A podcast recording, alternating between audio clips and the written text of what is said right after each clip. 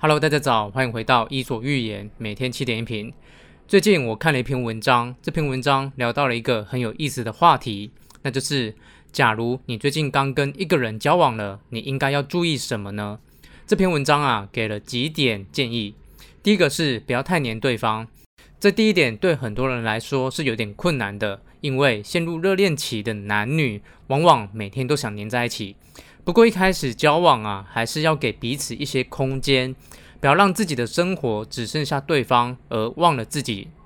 第二个是避免进展太快，比方说不要刚刚交往就想着要赶快结婚，因为刚交往的人可能还有很多彼此不熟的地方，进展太快的结果往往都不是太好。第三个是不要太以自我为中心，也就是不要什么都只想到自己，要多花一点时间去关心对方。爱情需要的是彼此的包容，而不是要对方处处配合自己。第四个是不要疑心病太重，假如对方选择了跟你在一起，那么你就必须给自己多一点的信心，而不是怀疑对方可能还跟其他人搞暧昧等等，这样反而会造成双方彼此的不信任，这一点在一段新恋情开始的时候特别重要。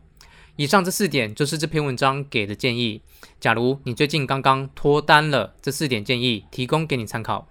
好，以上就是今天的内容，希望对你有启发。如果你觉得对你有帮助，请帮我分享给你的朋友，邀请他加入我的 LINE。谢谢你，我们明天早上7点见哦。